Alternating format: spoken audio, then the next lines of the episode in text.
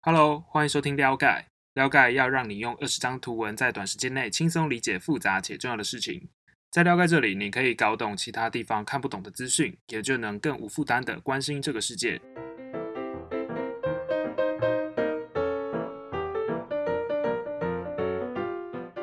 本期是撩盖特别公开的内容，和关心疫情的你我密切相关。讨论的是与时间赛跑的疫苗开发。如果你想要看完整的图文版的话，可以在底下看到这一期的连结。那在进入正题之前呢，我先来公上一下，撩盖现在有限时优惠。如果你是新朋友的话，首次订阅撩盖前十五天只要一块钱，就可以解锁全部的内容。我会把链接放在说明栏，想尝试的朋友就要把握机会喽，因为优惠直到九月七号为止。工商结束，我们直接进入正题。最近你在看新闻的时候，应该都会常常看到疫苗的消息。比如说某个国家的疫苗进到哪个阶段了，哪个国家的疫苗正在动物实验等等，大家比较有印象的应该是八月十一号，俄罗斯说他们的疫苗已经可以施打了。那这个新闻很有趣哦，也很值得讨论。那有趣的点到底在哪里呢？我先挖一个坑，我晚一点会讲。另外比较知名的机构，比如说牛津大学，它也进入到了人体实验。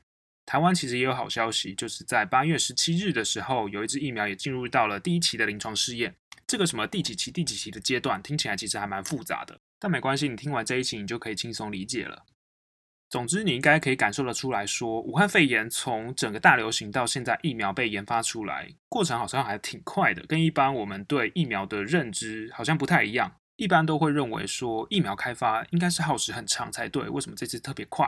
的确，在这次的研发环境是比较不同的。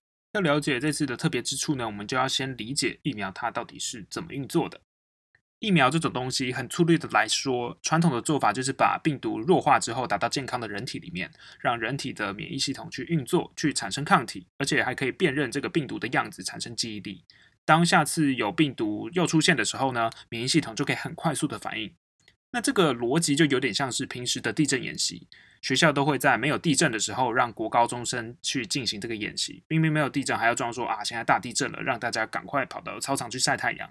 但好处就是说，当地震真的发生了，学生就可以很快速的知道说啊，我现在要做什么。所以疫苗呢，就可以让免疫系统有这种记忆并对抗的功能。所以我们就可以知道，疫苗它其实是有很大的功用的。但研发的过程其实并没有那么简单。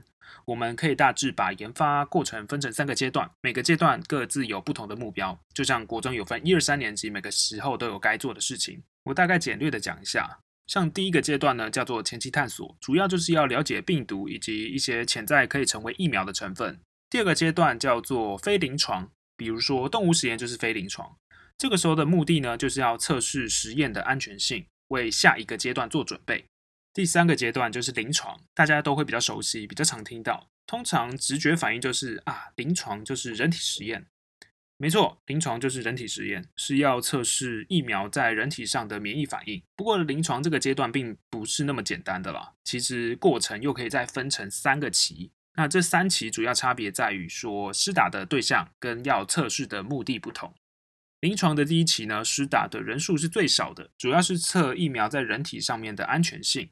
临床第二期呢，施打的对象是具有同质性的人。因为要在这个阶段确定不同的族群目标最适合哪一种剂量或者是施打的方式。临床第三期就是比较大规模的施打，要确认疫苗的疗效跟制成。这大概就是整个疫苗研发的阶段了。所以你不难看出疫苗研发是一个多麻烦的事情。总共分成三大阶段，那第三阶段又分成三期，要经历超多的关卡。所以疫苗呢，从开始研发到最终能够上市，可能都要超过十年左右。结果这一次武汉肺炎从大流行到现在也才半年多而已，就已经有一百六十七家的厂商投入研发，而且进入到临床第三期的就已经有六家厂商了。所以你可以感受到这个研发的速度其实是蛮超前部署的。我举个例子让你感受一下好了。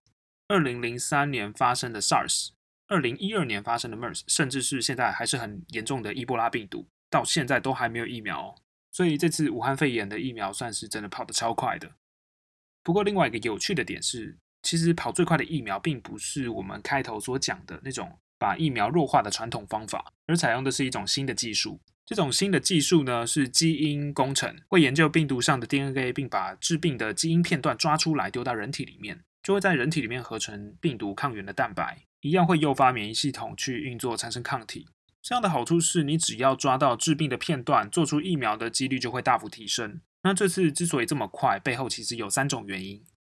第一种原因是世界各地其实都在上传病毒的基因序列，而大家各自贡献一点，贡献一点，就有越大的机会比对出完整的基因序列。像是今年一月是上传了第一笔，到了三月就已经累积到三千多笔了。所以基因资料库越完整，对研发疫苗就越有帮助。第二个原因是武汉肺炎疫苗其实和 SARS 以及 MERS 一样，都是冠状病毒家族的。研究人员可以就既有对冠状病毒的研究资讯，去了解免疫系统是怎么造成反应的，所以对冠状病毒的了解也加速了疫苗开发的时程。第三个原因是资金的支持。通常疫苗的开发都是在突破某一个阶段之后，才会有下一阶段的资金，但是这次比较不一样。由于现在的疫情还是很严峻，甚至世界各地都传出第二波的疫情，那在这样的状况下，大家对疫苗的需求就迫在眉睫。因此，许多国家都是直接下定预定订单的，比如说像英国就直接下了一点九亿剂的疫苗的订单，那美国也下了七亿剂。那这些预定订单的定金呢，就直接成为了研发的基金。因此，有了资金，对疫苗开发来说，就代表有更多的资源。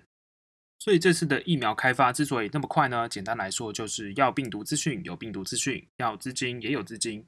但在这样快速的开发下，其实背后也有另外一个隐忧，那就是安全性。就是因为要追求速度，所以有些疫苗它其实是有跳过非临床动物实验的，直接跳到临床。那有一些是在临床的阶段，受试的人数其实很少。还记得刚刚我在开头的时候提到说，俄罗斯的这个疫苗的新闻是很有趣的吗？因为以俄罗斯的疫苗来说，就只有七十六个人走过临床的第一期跟第二期，它是跳过第三期，没有经过大规模的受试就直接上市了。甚至俄罗斯还说，约莫十月的时候就可以全国大规模的接种，而且连普丁的女儿现在都已经亲身打过了，看起来是没有什么异状了。但这支疫苗呢，其实是俄罗斯自己内部自己通过而已，并没有经过世界卫生组织的认可，所以你就可以体会出俄罗斯在开发疫苗这件事情上是真的超狂的。那另外一个有趣的地方是，俄罗斯这支疫苗呢，叫做卫星五号，是向世界第一颗的人造卫星致敬。这还蛮幽默的，就很像在暗喻说，现在开发疫苗就像是太空的军备竞赛一样。不过这是题外话了。回过头来，所以我们刚刚听完疫苗是怎么开发的，再来看这个新闻就会很清楚了。所以说，疫苗在研发速度跟安全性的隐忧上，算是一个代价的抵换了。这种安全性的隐忧呢，其实就会引发人民的不安全感跟不信任感，甚至会导致接种的意愿受到影响。要是疫苗被研发出来，结果最终没什么人打，这就和当初研发疫苗的初衷相抵触嘛。这也会让人民陷入一种两难：如果选择打了，就会担心疫苗开发速度这么快，跳过这么多阶段，受试者又这么少，那这样是不是会有很高几率有一些副作用？另一方面，如果选择不打，就会暴露在武汉肺炎的风险之中。所以真正的困难其实还在后面了。要怎么在疫情这么严重的时候去权衡安全性跟开发速度的拿捏？这其实是最大的挑战。希望经过这一次的讨论，你可以在众多的疫苗新闻中看出一些头绪，然后越看越清晰。那么我们这次讨论就大概到这边。想要看更多的话，可以看完整的图文版，连接我会放在底下说明栏。然后呢，最后的最后，再次攻上一下，了解是一个付费订阅的媒体，点击说明栏的连接就可以享有限时优惠。订阅的前十五天只要一块钱，就能每周收到两期图文内容，让你轻松理解这个世界。那今天就这样啦，拜拜。